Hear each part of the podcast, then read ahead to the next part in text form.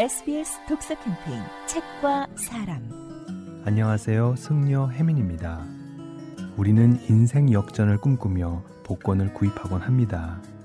하지만 당첨되기란 참 쉽지 않은 일이지요. 그걸 알면서도 자꾸 복권을 사게 되는데요. 이제 복권 대신 꽃을 사보세요. 사랑하는 가족을 위해, 그리고 나 자신을 위해 꽃 두세 송이라도 사서 보처럼 식탁 위에 놓으면 당첨 확률 100%인 며칠간의 잔잔한 행복을 얻을 수 있습니다. 또 복권 살 돈을 모아서 책을 사보세요. 좋은 책 한 권을 읽는 것은 좋은 스승 한 사람을 만나는 것과 같은 것은 물론 인생 역전까지도 가능하게 해주니까요. 지금까지 승려 혜민이었습니다.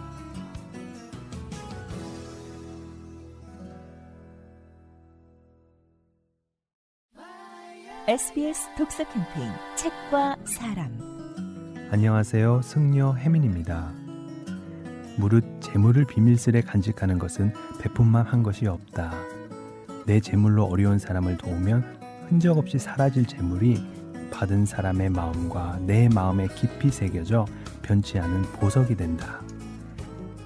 다산 정약용 선생이 재물을 숨겨두는 방법에 대해 쓴 글을 소개해 드렸습니다. 그리고 여기 재산을 잃지 않는 방법이 하나 더 있습니다. 그건 바로 좋은 책을 읽는 것입니다. 책을 읽는 것은 세상에서 가장 값진 재산을 모으는 것과 같고 그렇게 모은 재산이 사라지지 않는 것은 물론 내 안에서 가장 빛나는 보석이 될 테니까요. 지금까지 승려 혜민이었습니다.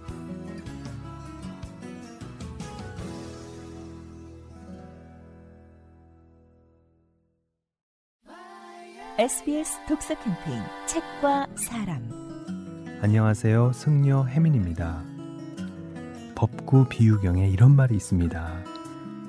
향을 쌌던 종이에는 향내가 나고 생선을 묶었던 새끼줄에는 비린내가 나는 것처럼 본래는 깨끗하지만 차츰 물들어 친해지면서 본인이 그것을 깨닫지 못한다.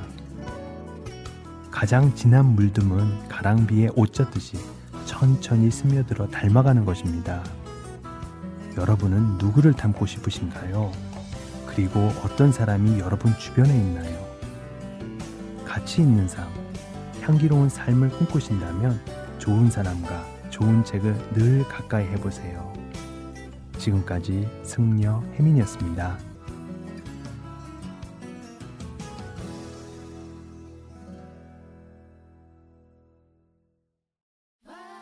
SBS 독서 캠페인 책과 사람 안녕하세요. 승려 혜민입니다.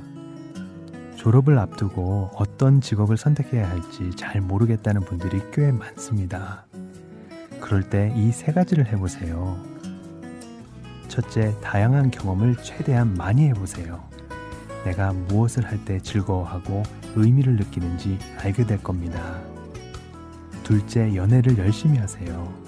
연애만큼 사람을 성숙하게 만드는 좋은 선생님은 없거든요.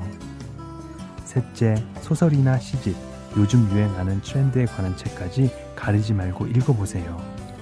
책은 세상을 바라보는 눈을 넓게 해주고 다양한 간접 경험을 하게 해주니까요. 지금까지 승려 혜민이었습니다.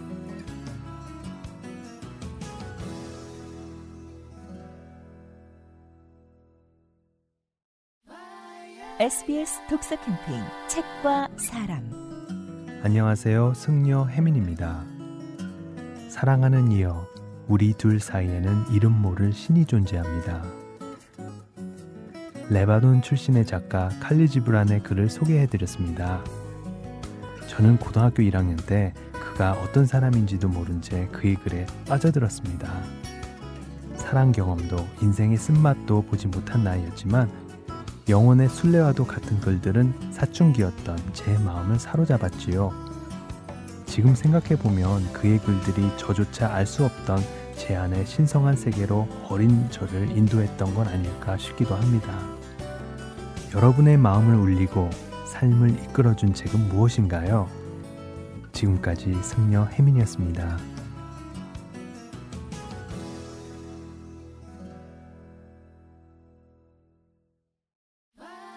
SBS 독서 캠페인 책과 사람 안녕하세요. 승려 혜민입니다.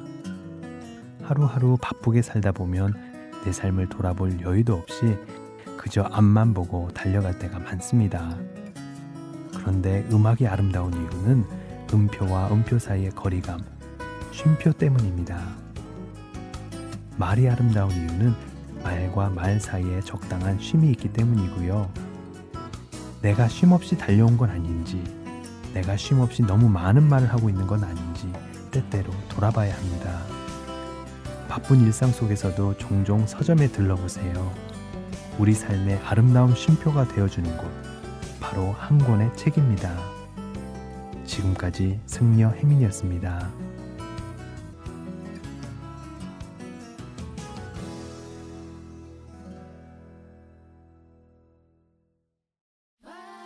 SBS 독서 캠페인 책과 사람 안녕하세요. 승려 혜민입니다. 사람들에게 쥐어 상처받고 눈물 날 때, 그토록 원하던 일이 이루어지지 않았을 때, 사랑하던 이가 떠나갈 때, 그럴 때 한숨 쉬었다 가세요. 나를 진심으로 아껴주는 친구를 만나 마음속 말을 다 꺼내보세요. 극장에 가서 제일로 웃긴 영화를 골라 큰 소리로 웃어도 보고 내 마음을 이해해 줄 것 같은 노래를 들어보세요. 평소에 가고 싶었던 곳으로 혼자 여행을 떠나도 좋고요.